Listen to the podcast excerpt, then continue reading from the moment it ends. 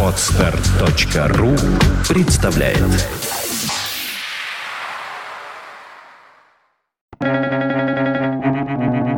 Свободное радио Компьюлента Никто не может заставить вас чувствовать себя неполноценными без вашего согласия. Элеонора Рузвельт.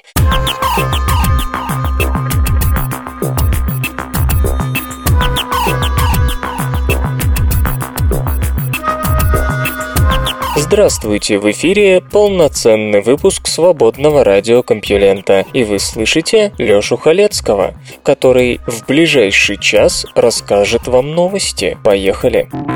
Наука и техника. Медицинская наука теряет доверие.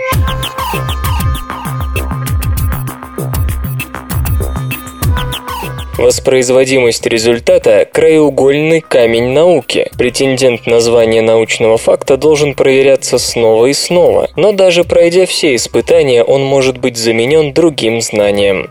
Например, ньютоновская механика оказалась частным случаем общей теории относительности Эйнштейна, а мантра «один ген, один белок» – частным случаем транскрипции и трансляции ДНК. Поэтому необходимы научные публикации, ведь результатами надо делиться как как можно подробнее, чтобы другие их воспроизводили, проверяли и шли дальше. Но недавно выяснилось, что шокирующее количество данных, опубликованных в специальной литературе, посвященной самым разным областям, от онкологии до психологии, невоспроизводимы. Фармацевтическая компания Bayer, например, призналась, что ее сотрудники не могут повторить примерно две трети из опубликованных исследований, посвященных выявлению потенциальных целей лекарственных препаратов рисков. Ее конкурент Amgen сообщил о еще более высоком проценте неудач. За последние 10 лет специалисты этой фирмы в области онкологии и гематологии опозорили коллег в 47 случаях из 53. Это самые яркие примеры, поскольку фармацевтические компании по роду деятельности вынуждены штудировать научную литературу в поисках наиболее перспективных областей исследования. Хорошо бы сделать нечто подобное и в других науках. Итак, Теперь мы знаем, что подавляющее большинство биомедицинских исследований не могут быть воспроизведены. Причин для этого множество. Природа – штука сложная, и экспериментом не всегда можно охватить все переменные. К тому же финансирование ограничено, а публикацию надо подготовить в сроки, которые постоянно сокращаются. Есть и человеческий фактор. Очень хочется срезать углы и увидеть желаемый результат, а иногда просто жаль терять месяцы и годы тяжелой работы, работы, признавая, что выбрал неверный путь.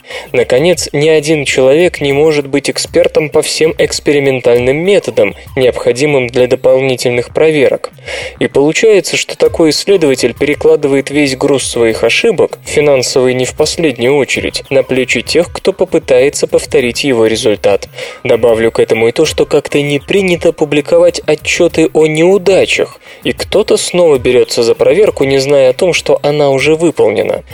По большому счету, описываемая здесь проблема приобретает характер проблемы лишь в связи с тем, что мы живем в очень быстро меняющемся мире. Наука тоже развивается семимильными шагами, а вот механизмы ее саморегуляции устарели, стали чересчур медленными и неэффективными. Что же делать? С одной стороны, следовало бы снизить давление на исследователей, пусть не спешат с публикациями и не боятся того, что их студии завершатся ничем, что гипотеза не оправдается и так далее. К сожалению, такое возможно только в идеальном мире, где еду и удобство можно получить бесплатно. Поэтому кое-кто предложил штрафовать авторов непроверенных и тем более заведомо ложных публикаций. Но лучше и гуманнее, по-видимому, приплачивать тем, кто возьмется за воспроизведение результатов вскоре после выхода в свет статьи, а еще лучше до. И поэтому Элизабет Айронс, специалист по раку груди из медицинской школы Университета Майами, выступила инициатором программы Reproducibility Initiative и фонда Science Exchange. Система работает следующим образом. Ученый выполняет исследования и предоставляет организации его результаты. Независимый научно-консультативный совет, составленный из ведущих в своих областях специалистов, определяет круг лабораторий кандидатов, способных взяться за воспроизведение. Исполнителя проверки затем выбирает жребий. Результаты публикуются в специальном выпуске открытого веб-журнала Plus One, а авторы корректных исследований получают почетные сертификаты. На экспериментальном этапе фонд попытается повторить 40-50 исследований и опубликовать анализ результатов. Поначалу расходы на проверку лягут на плечи самих авторов. Траты оцениваются примерно в одну десятую от стоимости оригинального исследования. Если эксперимент себя оправдает, то в дальнейшем должны подключиться спонсоры. Переговоры с государственными организациями и частным сектором уже ведутся, и многие только рады возможности отдать экспертизу независимым экспертам, хотя бы ради сохранения репутации. В случае успеха Science Exchange убьет сразу несколько зайцев. Недобросовестные исследователи поостерегутся набивать научные журналы своими измышлениями. Стоимость проверки снизится. Дешевле с самого начала заложить в бюджет расходы на воспроизведение, чем кому-то потом приниматься за проверку. Дешевле, разумеется, для науки в целом, а не конкретного заказчика. Не будет необходимости в том, чтобы всякий раз публиковать результаты проверок, ведь неудавшееся исследование может снять с публикации сам автор. Пожелаем же Science Exchange не скатиться до положения коррумпированного монополиста, чем, к сожалению, кончают некоторые сертификаторы. У воронов обнаружена способность к причинно-следственным умозаключениям.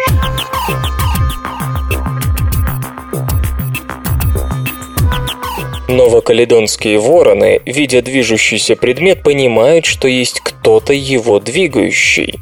Когда слушатель СРК слышит отдаленный раскат грома, то он наверняка думает о том, что приближается гроза, что где-то сверкает молния и из-за быстрого повышения давления на ее пути возникают колебания воздуха. Если же вы обладаете сильным мифопоэтическим сознанием, то, конечно же, представляете бога-громовержца. Но даже если вы ничего не знаете ни про богов, ни про физику атмосферных процессов, то все равно задаетесь вопросом, от чего это? То есть вас занимает причина явления. Как оказалось, способность сделать причинно-следственные умозаключения присуща не только человеку, но и птицам, новокаледонским воронам. Работавшие с ними зоологи из Новозеландского университета Окленда объяснили свой выбор тем, что эти вороны могут использовать инструменты как никто из птиц. То есть, по мысли ученых, они вполне могут увидеть в манипуляции неодушевленным предметом причинно-следственную цепочку между предметом и тем, кто им манипулирует. Для эксперимента поймали несколько разновозрастных птиц и поместили их в просторный открытый вольер. Пищу им клали в особый ящичек, из которого ее можно было достать с помощью тонкого прута. В течение нескольких дней вороны осваивали метод добывания угощения. Потом рядом с местом кормления исследователи ставили экран с отверстием, в которое можно было просунуть палку. Движущаяся палка доставала до того места, где ворон манипулировал прутиком. При этом, что важно, из-за экрана невозможно было увидеть, кто этой палкой двигает. Дальнейшие события развивались в двух направлениях. В одном случае птицы видели человека, который исчезал за экраном, после чего из отверстия появлялась палка и несколько раз двигалась назад-вперед. Затем человек выходил из-за экрана. В другом случае вороны наблюдали только палку, которая двигалась такое же количество раз, как и в первом случае, но человек так и не появлялся. В обоих случаях, после того, как палка переставала двигаться, птицы подлетали к кормушке и принимались доставать угощения. Однако, как пишут исследователи, если вороны не видели человека, а видели только движущуюся палку, они проявляли сильное беспокойство и все время пытались держать отверстие для палки в поле зрения. Получается, вороны боялись, что их побеспокоят, но только в том случае, если предполагали некую скрытую силу, прячущуюся за экраном. Если эта скрытая сила, то бишь человек, выходила наружу, птицы успокаивались, палки можно было не бояться. Или иными словами, вороны понимали, что должен быть кто-то, кто двигает палку, и пока этот кто-то оставался скрытым, непонятным, стоило быть настороже. Эти данные еще раз заставляют подумать о том, как развивались мозг и умственные способности в животном мире. Аналогичные эксперименты с детьми показали, что они начинают подозревать агента действия только к семимесячному возрасту, поэтому можно сказать, что новокаледонские вороны находятся на уровне развития семимесячного младенца. С другой стороны, до попугаев Жако им еще далековато. В недавнем исследовании Жако показали умственные способности, которые у человека появляются лишь к третьему году жизни. Под турецким полем обнаружена огромная римская мозаика.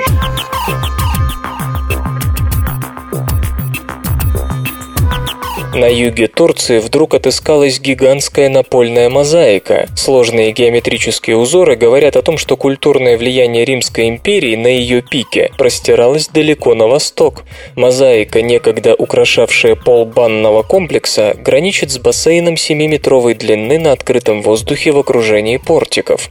Руководитель раскопок Майкл Хофф из Университета штата Небраска в Линкольне полагает, что термы относятся к третьему или четвертому веку, веку. Мозаика размером со скромный семейный дом занимает 149 квадратных метров, потрясая воображение даже видавших виды археологов. Первый намек на то, что под землей находится что-то необычное, обнаружил в 2002 году профессор университета Пердью Ник Раух, шагавший по недавно вспаханному полю близ древнего города Антиохия Крагийская, между современными городами Газипаша и Калидиран.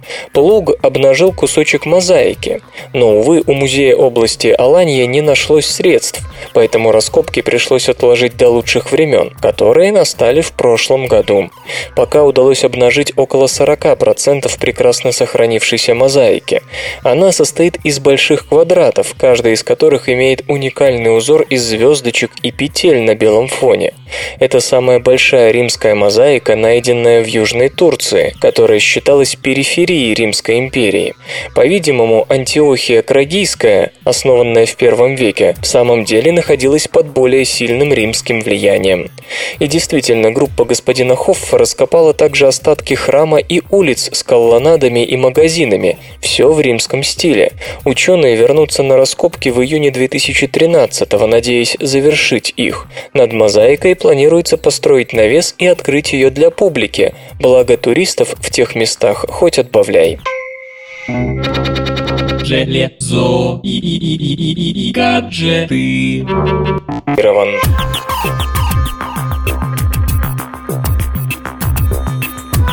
Умельцы из iFixit продолжают изучать электронные внутренности новейших гаджетов. На этот раз в руки специалистов по разбору попал планшет Amazon Kindle Fire HD. Устройство наделено процессором AMAP 4460 с двумя ядрами и частотой 1,2 ГГц и 7-дюймовым тачскрином с разрешением 1280 на 800 точек. Есть стереофонические динамики, фронтальная камера, Wi-Fi адаптер, адаптер, разъемы microUSB 2.0 и microHDMI.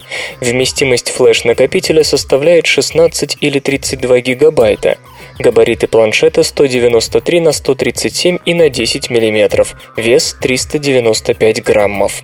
iFixit отмечает, что снять заднюю крышку корпуса не составляет никакого труда, что упрощает доступ к аппаратным компонентам устройства. Для крепления аккумуляторной батареи клей не используется, а для монтажа деталей служит преимущественно стандартный крепеж Philips Sharp 00. В то же время iFixit подчеркивает, что могут возникнуть трудности со снятием медной фольги, закрывающей процессор. Кроме того, дисплей сопряжен с защитным стеклом, что приведет к удорожанию ремонта в случае поломки. В целом, ремонт на пригодность Kindle Fire HD сотрудники iFixit оценили в 7 баллов из 10. Эти забавные ученые. Автор третьего начала термодинамики Вальтер Нернст в часы досуга разводил карпов. Однажды кто-то глубокомысленно заметил «Странный выбор. Кур разводить и то интереснее». Нернст невозмутимо ответил «Я развожу таких животных, которые находятся в термодинамическом равновесии с окружающей средой. Разводить теплокровных – это значит обогревать на свои деньги мировое пространство». Наука и техника. Климатические изменения сыграли определяющую роль в завоевании мира человечеством.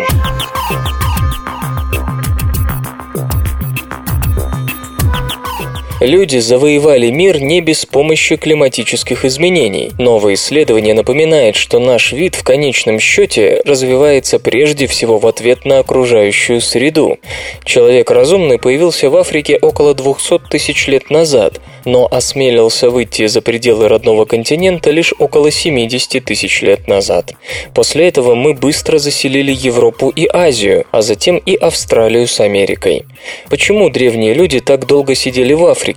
Что заставило их сняться с места и почему дальнейшая колонизация протекала в высоком скоростном режиме? Предложен целый ряд ответов, и все они согласны с тем, что без помощи климата, который нас обогревал, и растений, которые нас кормили, мы ни за что не распространились бы по всей планете. Генетик Андреа Маника из Кембриджского университета и его коллеги взглянули на компьютерные модели изменений температуры и осадков за последние 120 тысяч лет. На основе полученных данных исследователи рассчитали вариации растительного покрова в различных регионах и построили собственную модель связи между степенью доступности пищи в том или ином месте и численностью человеческих групп и их миграции. Результат в точности совпал с картиной человеческой экспансии на всех континентах, составленной на основании археологических находок. Выходит, именно климат и наличие пропитания следует считать ключевыми факторами расселения. Кроме того, модель показала, что климат периодически воздвигал непреодолимые препятствия на пути людей. Первым и самым важным барьером стала непроходимая пустыня Аравийского полуострова. Именно она удерживала людей в африканской ловушке на протяжении десятков тысяч лет. Лишь около 70 тысяч лет назад там стало выпадать больше дождей, и прибрежные районы стали плодородными. Аравия не единственные врата для выхода из Африки, но модель указывает именно на этот путь как самый вероятный. Затем человек разумный некоторое время собирался на территории современного Ирака, откуда отправился на завоевание остальной планеты. Одна группа ушла на восток и добралась до Индонезии. Там она столкнулась со вторым препятствием – высоким уровнем моря. Острова разделялись широкими участками открытой воды. Исследователи исходят из того, что пионеры могли преодолеть не более 100 километров моря, и Австралия оставалась недоступной. Люди смогли продолжить путь лишь после того, как уровень моря упал. Это случалось дважды – 60 и 15 тысяч лет назад во время ледниковых периодов. Согласно модели, человек разумный достиг Юго-Восточной Азии лишь 45-50 тысяч лет назад, опоздав к первому из этих эпизодов. Что касается северо-восточного направления, то по данным расчетов, люди достигли Сибири 30 тысяч лет назад, где их встретил огромный ледниковый покров, помешавший проникнуть в Северную Америку. Это третий барьер. 15 тысяч лет назад он сократился и открыл путь, после чего Америка была быстро заселена. Четвертым и последним препятствием стали льды Европы и Северо-Западной Азии. В теплые периоды люди расселялись на север, доходя до Скандинавии, а в холодные снова отступали. Параллельно ученые смоделировали генетическую историю человечества, какой она могла быть, если бы обладала чувствительностью к климату. И снова конечный результат получился очень близким к современной генетической картине.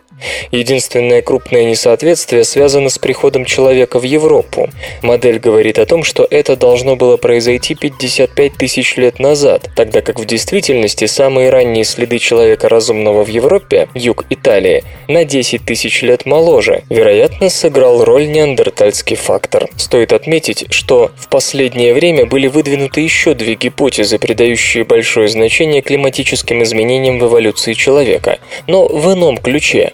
Обе говорят о том, что в трудные времена человечество разбивалось на небольшие изолированные группы, пребывая в так называемых рефугиумах, где каждая из них какое-то время развивалась независимо от всех остальных. Это приводило к очень широкому генетическому разнообразию внутри нашего вида. Когда наступали более благоприятные времена, группы встречались, и племена с наиболее удачными генетическими вариациями уничтожали или ассимилировали слабаков, в числе которых которых, кстати, оказывались и другие представители рода Homo – денисовцы, неандертальцы и другие. О жизни на экзопланетах.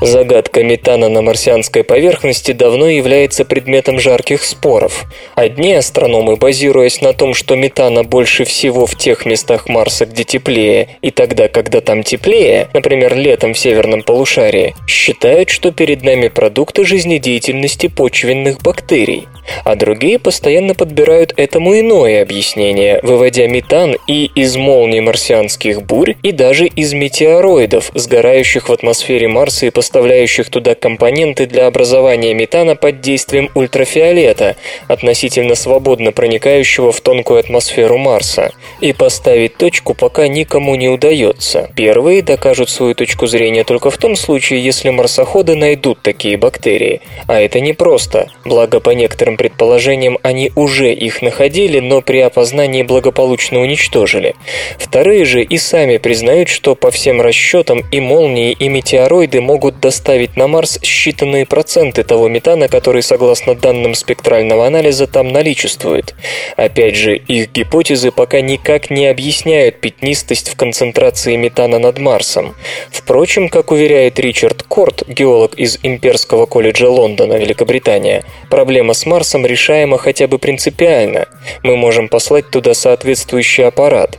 А вот с экзопланетами этот номер не пройдет, и тут астробиологию может поджидать серьезная проблема. Сейчас считается, что метан в действительно больших количествах может генерироваться на землеподобных планетах только живыми организмами.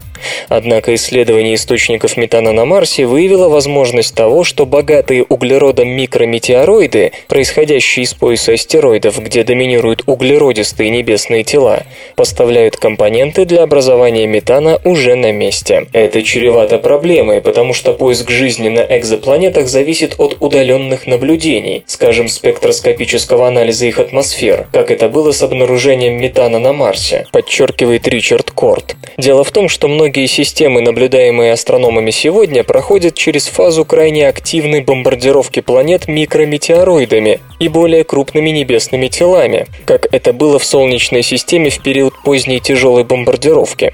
Например, если сегодня Земля получает всего 40 тысяч тонн микрометеороидов в год, а Марс 12 тысяч тонн, то во время поздней тяжелой бомбардировки эта цифра по разным оценкам была в тысячу, десять тысяч раз больше. Скажем, за 100 миллионов лет бомбардировки Земля приняла около 33 триллионов тонн микрометеороидов, а Марс – триллион 700 миллиардов тонн. Как отмечает исследователь, в разгар таких событий на экзопланете мы увидели бы в ее атмосфере слишком много метана. Так много, что не смогли бы отличить ее от планеты земного типа, где уже есть жизнь. В этой связи не с лишним будет вспомнить звезду Глизе 581. Астрономы уже наблюдали в одной и той же планетарной системе и суперземлю, и диск с большим количеством мелких небесных тел, способных вызвать эффект ложного метана в атмосфере ближайшей к нему землеподобной планеты. НАСА готовит эксперименты по сверхсветовому движению.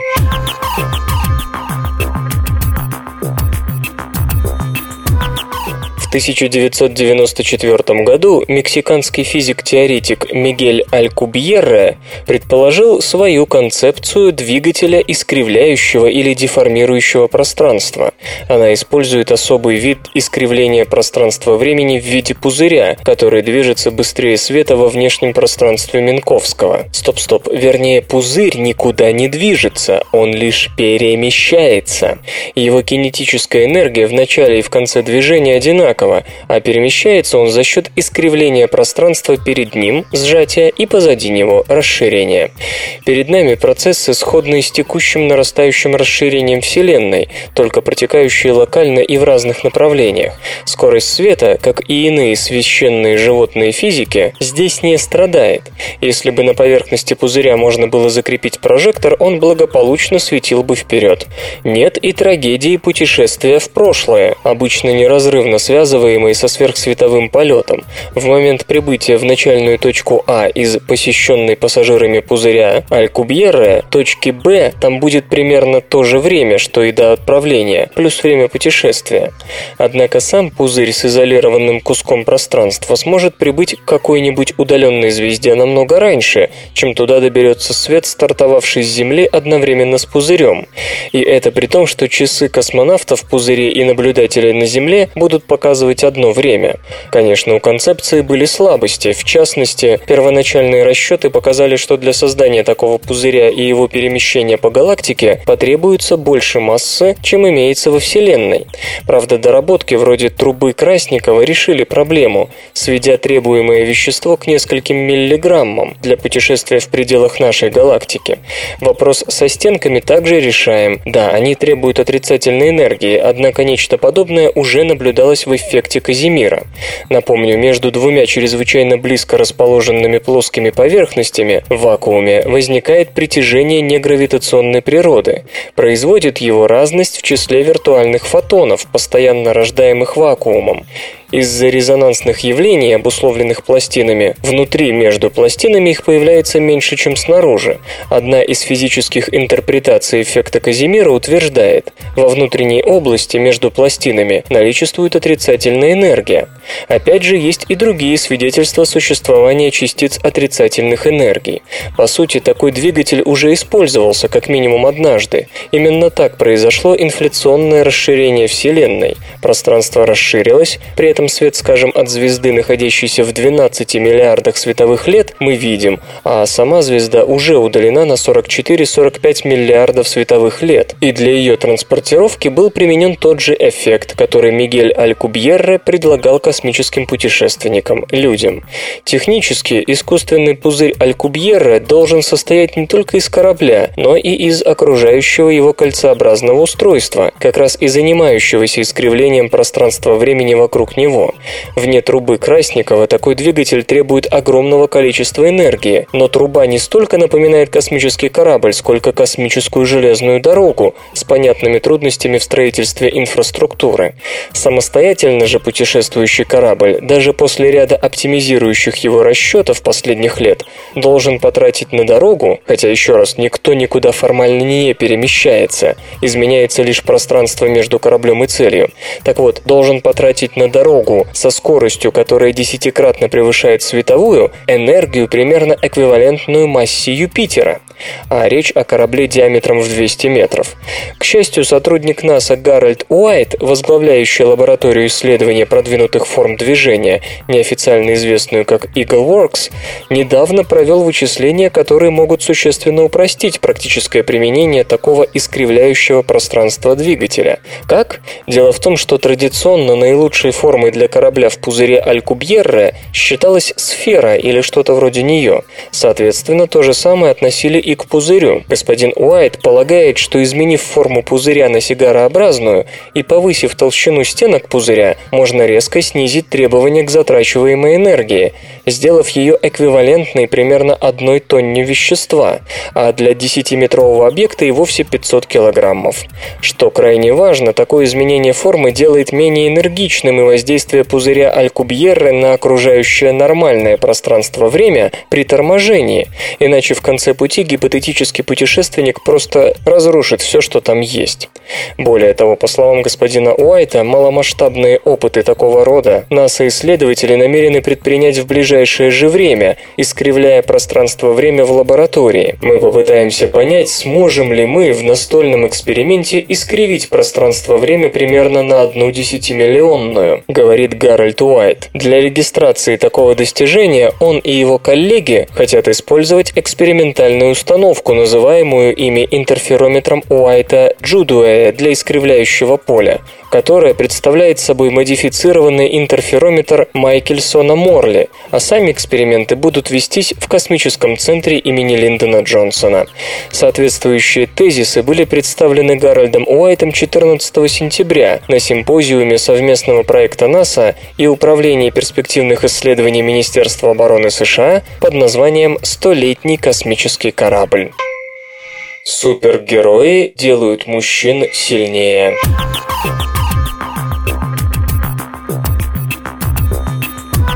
Фанатичная любовь к супергероям стимулирует вашу самооценку и даже заставляет ваши мышцы работать сильнее. Современная массовая культура пропагандирует идеалы красоты, которые могут вызвать депрессию. Действительно, много ли мужчин обладают атлетическим сложением, физической силой и ловкостью, могут с легкостью победить армию врагов и с той же легкостью соблазнить любую женщину? С одной стороны, подобные образы должны понуждать потребителя мужского пола покупать рекламируемые тренажеры, пиджаки, бритвы и алкоголь. С другой, обычному человеку все время приходится испытывать чувство собственной неполноценности из-за того, что он выглядит хуже знаменитости с рекламного счета. Однако, как утверждают психологи из Университета штата Нью-Йорк в Буффало, те же самые образы массовой культуры могут работать в обратном направлении. Но случается это тогда, когда между человеком и медийной знаменитостью устанавливаются так называемые парасоциальные отношения. Это односторонняя связь. Знаменитость, разумеется, не подозревает о существовании поклонника, зато поклонник вовсю чувствует свою связь с жизнью кумира, может перенимать его привычки и даже ощущать себя в чем-то на него похожим. В прошлом уже проводились исследования, которые показали, что парасоциальные связи со знаменитостями повышают самооценку и благотворно влияют на психический комфорт. Однако такой знаменитостью не обязательно должен быть живой человек – актер, певец, политик и прочее. На эту роль прекрасно подходят выдуманные персонажи с разработанной биографией и долгой медиа-жизнью, скажем, супергерои. В эксперименте психологов участвовали около сотни человек, каждого из которых проверяли на отношение к двум супергероям – Бэтмену или Человеку-пауку. Ученые стремились отобрать тех, кто либо никак не относится к этим персонажам, либо наоборот интенсивно сопереживает их жизни и приключениям, знает их привычки и так далее. Иными словами, проверялось наличие и сила парасоциальных связей. Затем тех и других приглашали пройти, как им говорили, тест на память, в ходе которого среди прочей информации участники получали сведения о супергерое, его биографию и портрет в полный рост. Супергероя изображали в двух ипостасях с выраженной супергеройской мускулатурой и в виде обычного не слишком мускулистого человека. После этого мужчин просили оценить самих себя, собственное физическое состояние, и кроме того, они должны были пройти силовой тест на динамометре. Как пишут авторы, без парасоциальных связей встреча с супергероем самооценку заметно снижала. Мужчина начинал остро осознавать свою непрезентабельность. Если же супергерой был для него старым добрым другом, моделью для поведения, то и оценка собственного тела, физического состояния после встречи с ним увеличивалась. Мужчина видел в себе своего кумира. Более того, даже силовые показатели оказывались выше. Человек-супергерой сжимал динамометр с большей силой. Выходит, что образы маскульта не всегда засоряют мозги и ведут к деградации личности. Некоторые из них могут способствовать психическому благополучию человека. Правда, тут можно возразить, что для этого нужно сотворить себе кумира. Но человек занимался сотворением кумиров издавна, и масс-медиа тут скорее идут на поводу у тысячелетней привычки нашего разума. Железо и гаджеты. С двухгигагерцовым процессором Intel.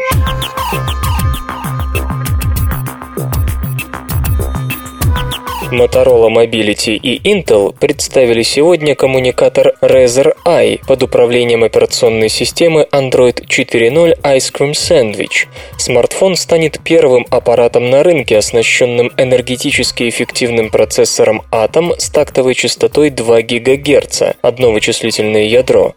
Объем интегрированной флеш-памяти может составлять 8, 16 или 32 гигабайта. Она расширяется за счет microSD карт.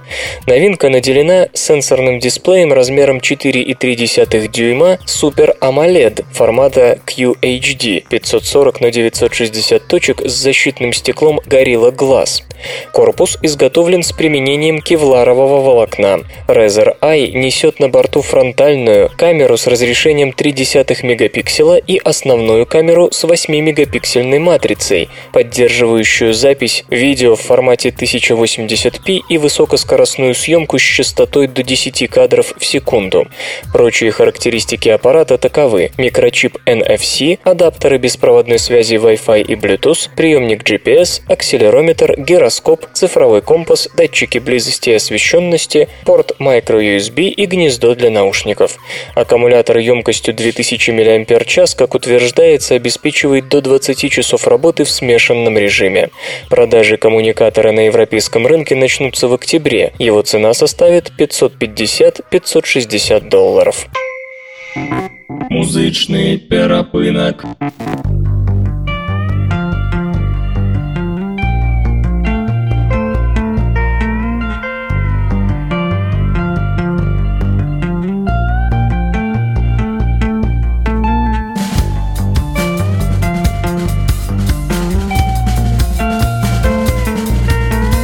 Сегодня в эфире свободного радиокомпьюлента группа «Грань», а получать эстетическое удовольствие мы будем от песни «Звезды».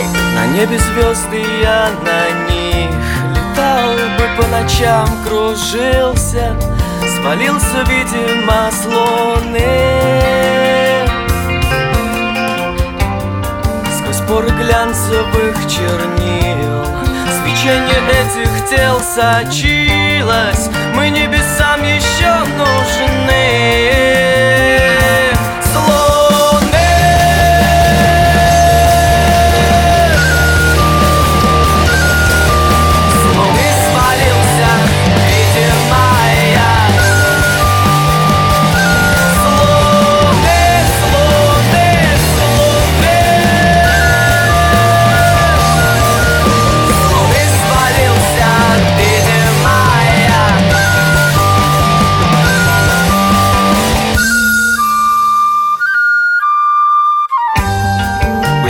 ветер в голове Срывал последние надежды.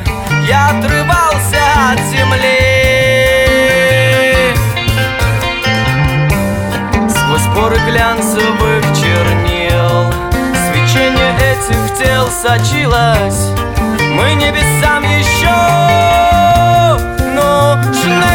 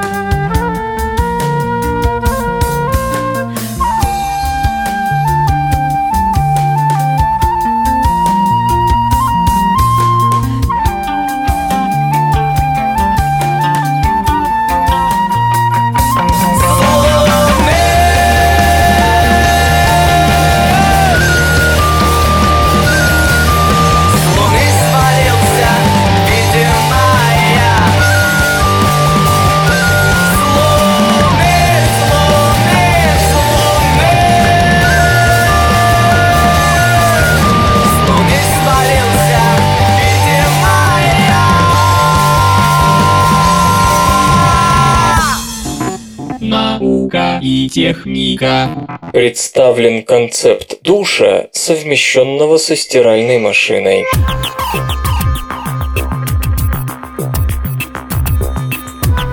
Группа турецких промышленных дизайнеров под общим руководством Ахмета Бурака Актаса анонсировала концепт-проект Washit – душевую кабину, расходуемая вода из которой фильтруется и подается в интегрированную стиральную машину. По расчетам, все потребности в стирке будут удовлетворяться за счет серой воды, в обычном сценарии сливаемой в канализацию. Если не вести речь о некоторых европейских странах, в мире не принято выключать воду в душе после схеме облились – выключили, намылились – выключили. Поэтому при длительном принятии душа, по расчетам дизайнерской группы из Анкары, человек расходует до 150 литров, цифра, которую следует считать несколько преувеличенной, если, конечно, вы не проводите под душем по 15-20 минут. В то же время средний расход воды при использовании небольшой стиральной машины редко превышает 30-40 литров за одну стирку. Душевая кабина «Стиральная машина Washit» использует 300 трехступенчатую очистку – угольный фильтр, фильтр органических загрязнений и химический. После фильтрации вода проходит через секцию с ультрафиолетовой лампой, убивающей бактерии. Только после этого она направляется в стиральный блок, встроенный в одну из стенок кабины. Плюсы – даже семья из трех человек, ежедневно принимающая душ, не тратит на стирку дополнительную чистую воду. В Washit предусмотрен небольшой накопительный бак для излишков очищенной после душа воды – Среди минусов – необходимость компенсации вибраций стиральной машины, особенно при отжиме, и периодическая смена фильтров. Чтобы облегчить последнюю, предусмотрена система цветных светодиодов на боку душевой, сигнализирующая о состоянии и загрязненности фильтров. Кроме того, для очистной системы требуется дополнительный маломощный насос. На один типичный цикл нормальной стирки Washit тратит 38 литров вторично использованной воды, то есть семья из трех человек за неделю сэкономит как минимум 150 литров. Учитывая, что на одного человека в быту в Турции расходуется 81 кубометр воды в год, устройство в случае его повсеместного внедрения способно на десятки процентов сократить потребление воды домохозяйствами. Небольшая ложка дегтя. В сельскохозяйственных, скажем, целях в той же Турции расходуется около 400 кубометров воды на душу населения в год, так что главный кран перекрыть таким образом не удастся. Ну а в более расточительных по отношению к воде странах, а это Россия, расход в домохозяйствах 100 кубометров на душу, и США 210 кубометров, эффект от Washit будет еще менее заметным. Но ведь с чего-то надо начинать разумное отношение к ресурсам. У мышей нашли ген материнства.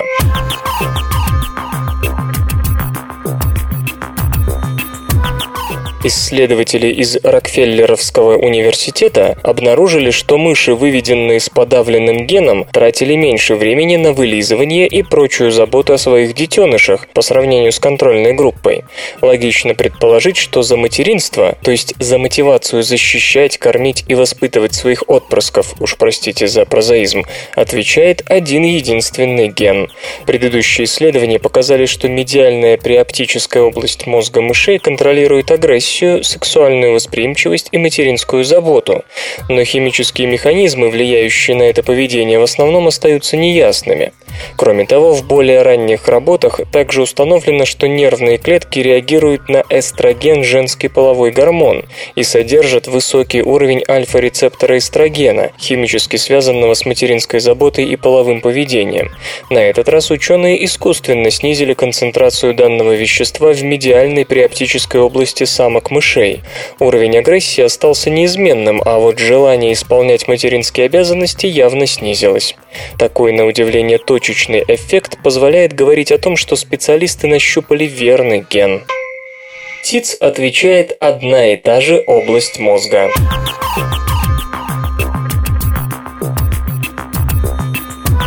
Оказывается, управление голосом и обучение песням у птиц происходят не в разных областях мозга, как считалось, а в одной. Возможно, что и люди учатся речи за счет активности одной и той же зоны мозга, отвечающей как за анализ и запоминание услышанного, так и за его воспроизведение. Птицы учатся петь, слушая голоса своих родителей или других взрослых. Птенец запоминает руладу, а потом пытается ее повторить. Причем, если запоминание образца происходит быстро, воспроизвести его получается не сразу. У зебровых амадин, например, птенец в течение полутора месяцев делает около сотни тысяч попыток, прежде чем повторение взрослой песни происходит без ошибок. Собственно, точно так же обстоят дела и у человека. Сначала мы слушаем чужую речь, потом пытаемся ее воспроизвести. До сих пор, однако, исследователи полагали, что и у птиц, и у нас с вами за эти две операции отвечают разные области мозга. То есть в одном месте происходит запоминание и расшифровка сигнала, а потом уже отсюда идут импульсы в моторную кору, управляющую голосовым аппаратом. Обработка сигнала может занимать довольно продолжительное время, и чем дольше он находится в работе, тем точнее потом будет звучать песня. Двигательные центры просто воспроизводят отточенную инструкцию, отправленную из аналитического центра. Исследования ученых из университета Дьюка показали, что это не так. Обе функции функции совмещены в одной и той же зоне головного мозга, по крайней мере у птиц. С помощью оптогенетических методов исследователи следили за активностью нейронов в мозгу зебровых М1. Оказалось, что те же самые нейроны, которые анализируют учебные песни, участвуют и в контроле над движениями голосового аппарата. Те же нейроны, что расшифровывают строение звуковой рулады, отвечают за настройку горла. Можно сказать, что на уровне мозга зебровые М1 чем слышат, тем и поют. Это не значит, что в мозгу нет зоны, ориентированной только на теоретический анализ услышанного. Но та часть, которая отвечает за воспроизведение звука, в действительности выполняет двойную функцию – анализ песенного шаблона и его воспроизведение. Результаты исследований ученые опубликовали в журнале Nature Neuroscience. По их мнению, точно так же обучение речи может происходить у человека. За моторную организацию речи у нас отвечает центр Брока, и осталось выяснить, может ли он непосредственно обрабатывать и запоминать звуковые сигналы. Если гипотеза подтвердится, это объяснит природу и происхождение многих речевых нарушений.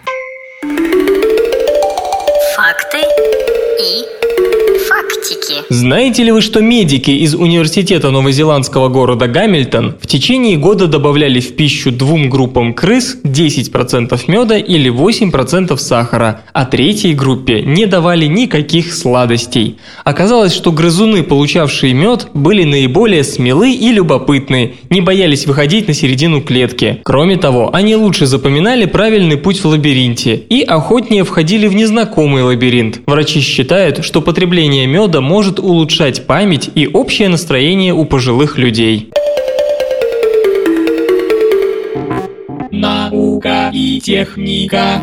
Audi испытает биоэтанол, вырабатываемый бактериями.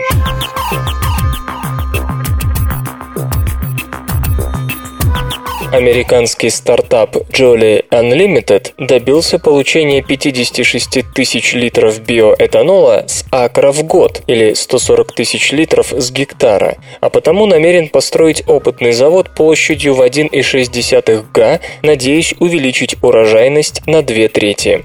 В этом, казалось бы, утопичном начинании компанию поддержит автоконцерн Audi. Демонстрационный завод по производству биоэтанола уже достраивается. Jolly Unlimited уверяет, что он заработает в ближайшее время. Ну а вчера компания объявила о партнерстве с Audi, которая поможет стартапу проверить качество получающегося топлива в сравнении с другими видами биоэтанола. Хотя информации о финансовых вливаниях автогиганта пока нет, известно, что Jolly Unlimited и без того собрала 110 миллионов долларов.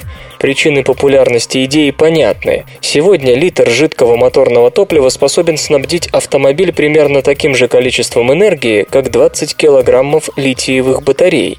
Следовательно, чтобы добиться обычной автомобильной дальности, аккумуляторы электромобилей по весу должны устремиться к тонне, что вряд ли целесообразно технически. Так что интерес автопроизводителя к экологически чистому топливу ясен. Экологически чистому в кавычках, потому что хотя биоэтанол и производится на мощностях Jolly Unlimited из воды, углекислого газа и солнечного света, его сжигание в автомобильном двигателе в любом случае вернет в атмосферу всю накопленную двуокись углерода, а поэтому ничем принципиально не отличается от сжигания производных нефти, также выбрасывающих в воздух некогда полученный из него углекислый газ. Технология стартапа несколько отличается от стандартной. Обычно биотопливо производят из масел биомассы, такой как соя, рапсовые семена или водоросли. Здесь же постарались избавиться от промежуточных шагов. Этанол является прямым продуктом деятельности генно-модифицированных бактерий, видовую принадлежность которых компания не раскрывает. По ее словам, после внедрения генов, ответственных за выработку этанола, в геном микроорганизмов, из него удалили бездну лишних компонентов, ухитрившись, впрочем, не остановить главный процесс. Метаболизм таких бактерий нацелен больше на выработку этанола, чем на воспроизводство. В последнее время от обычных фотобиореакторов, применявшихся ранее в лаборатории, компания перешла к прозрачным пластиковым трубам, позволяющим резко удешевить выработку этанола. При этом продуктивность, продемонстрированная бактериями, достигала миллион четыреста тысяч литров с гектара в год. В начале конструкция труб, которые стартап называют солнечными конвертерами, была сложной. Бетонное основание, металлическая рама для усиления теплоотвода, каналы для вентиляции и так далее. Однако очень быстро разработчики поняли, что все это стоит огромных денег. Теперь тут царствуют прозрачные пластиковые трубы диаметром в 2 метра и длиной до 50 метров, кои просто укладываются на землю. Получаемый биоэтанол испаряется и затем удаляется на верхней внутренней поверхности трубы, чтобы затем подвергнуться доочистке. Чтобы избежать перегрева, пластик, используемый компанией, не пропускает инфракрасное излучение. Большой размер и теплоемкость труб не дают бактериям замерзать зимой. Опытный завод в Хопсе, штат Нью-Мексико, который достраивает сейчас компания, имеет площадь всего в 1,6 га, что в случае воспроизведения лабораторной эффективности теоретически позволит вырабатывать за год до 230 тысяч литров с гектара. При такой эффективности речь может идти о стоимости конечного продукта в 34 цента за литр. Однако пока ничего такого достичь не удавалось даже в лаборатории. Максимальным результатом были лишь 140 тысяч литров СГА, что соответствует 56 центам. Впрочем, представители компании оптимистично отмечают, что даже при урожайности в 110 тысяч литров СГА их продукт останется конкурентоспособным, ведь литр бензина все равно дороже. В общем, на конец 2013 года Jolly Unlimited уже планирует начало строительства первого коммерческого завода. Редкое генетическое заболевание раскрыло еще один механизм возникновения диабета.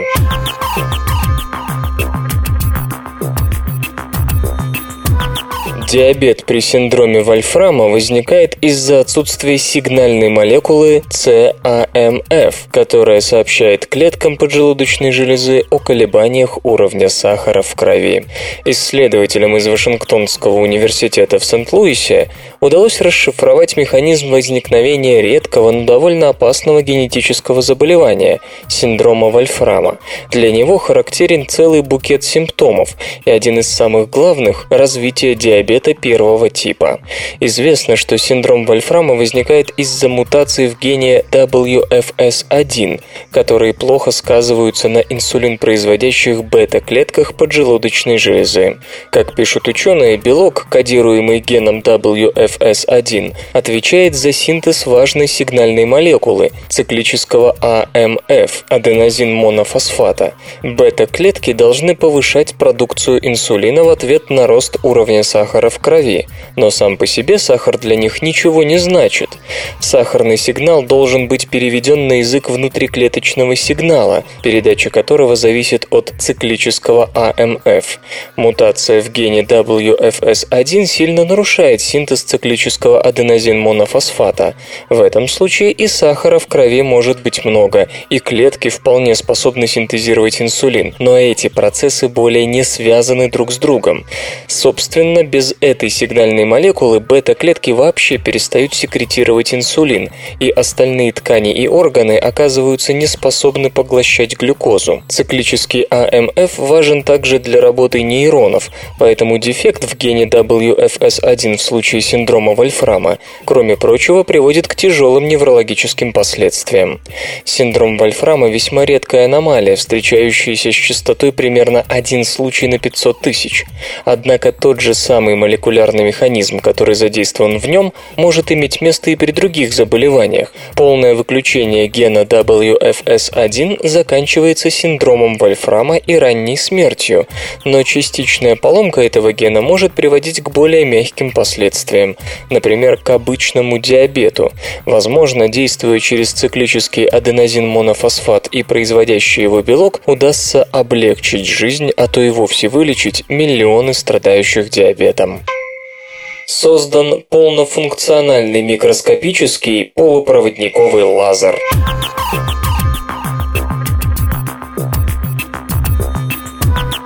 Инженеры из США и Нидерландов испытали микроскопический полупроводниковый лазер, способный работать при комнатной температуре. Размеры оптического резонатора нового устройства составляют 1,15 на 1,39 и на 1,7 микрометра.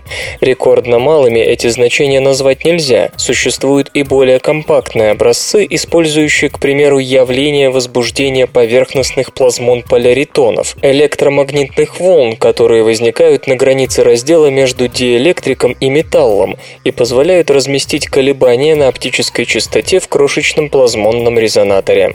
Об одном таком лазере с оптической накачкой, имевшем вид полупроводникового наностержня, расположенного на атомарно ровной серебряной пленке, мы рассказывали около полутора месяцев назад, отмечая, что он способен работать в непрерывном режиме при пониженной температуре. В идеале оптическую накачку, сохраняя непрерывный режим генерации, следовало бы заменить электрической инжекцией, а рабочую температуру довести до комнатной.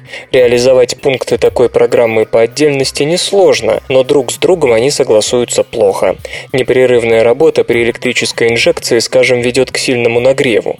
Это, однако, не помешало авторам создать удовлетворяющий всем трем пунктам миниатюрный лазер с резонатором объемом 42 сотых кубических лямбда. Напомню, лямбда равна 1,55 микрометрам. Это длина волны излучения. Описание этого лазера было составлено еще в середине 2011 -го. К недостаткам разработки готичной давности можно было отнести то, что ширина линии выдаваемого ею излучения достигала 3-4 нанометров. Этот изъян ученые и попытались устранить.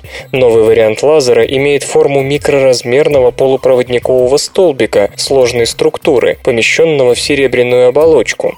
В ходе измерений при температуре в 294 Кельвина устройство обнаружило четкий порог лазерной генерации и формировало излучение на длине волны в 1,591 тысячную микрометра. Легко рассчитать, что объем резонатора составлял 67 сотых кубических лямбда, с шириной линии всего 5 сотых нанометра. По утверждению авторов, столь высокое отношение длины волны к ширине линии равно 3182, и такое не демонстрировал ни один из известных им микроскопических лазеров непрерывного действия, работающих в комнатных условиях. Сейчас физики пытаются увеличить ресурс лазера, который ограничивается наблюдаемым при большом токе инжекции и комнатной температуре быстрым ухудшением качества поверхности арсенида индия-галлия. Кроме того, они хотят оптимизировать конструкцию, подобрать оптимальную толщину диэлектрического слоя. Увеличение его толщины, как показывают эксперименты, приводит к сокращению срока службы устройства, а уменьшение – к снижению упомянутого выше отношения длины волны к ширине линии.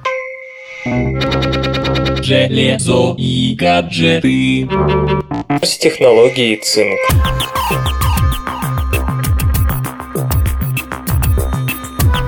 Компания LG представила мини-принтер Pocket Photo, предназначенный для печати фотографий со смартфонов. В устройстве применена технология Zinc Zero Ink Printing, суть которой сводится к использованию бумаги, содержащей несколько слоев специального вещества в форме кристаллов. При формировании изображения печатающая головка нагревает слои, в результате чего вещество переходит в аморфное состояние. Последующее охлаждение не приводит к повторной кристаллизации и распределению распечатка остается на бумаге. Размеры фотографии составляют 50 на 75 мм. Для обмена данными с коммуникатором может использоваться беспроводная связь Bluetooth или NFC соединение. Есть USB-порт. Размеры принтера составляют 118 на 70 и на 23 мм. Вес около 213 граммов. LG Pocket Photo будет предлагаться по ориентировочной цене в 170 долларов. Свободное радио Компьюлента.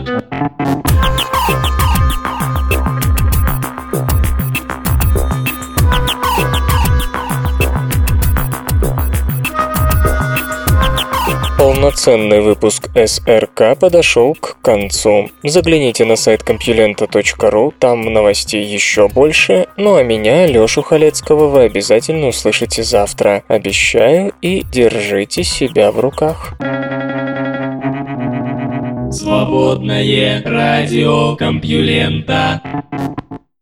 Скачать другие выпуски подкаста вы можете на podster.ru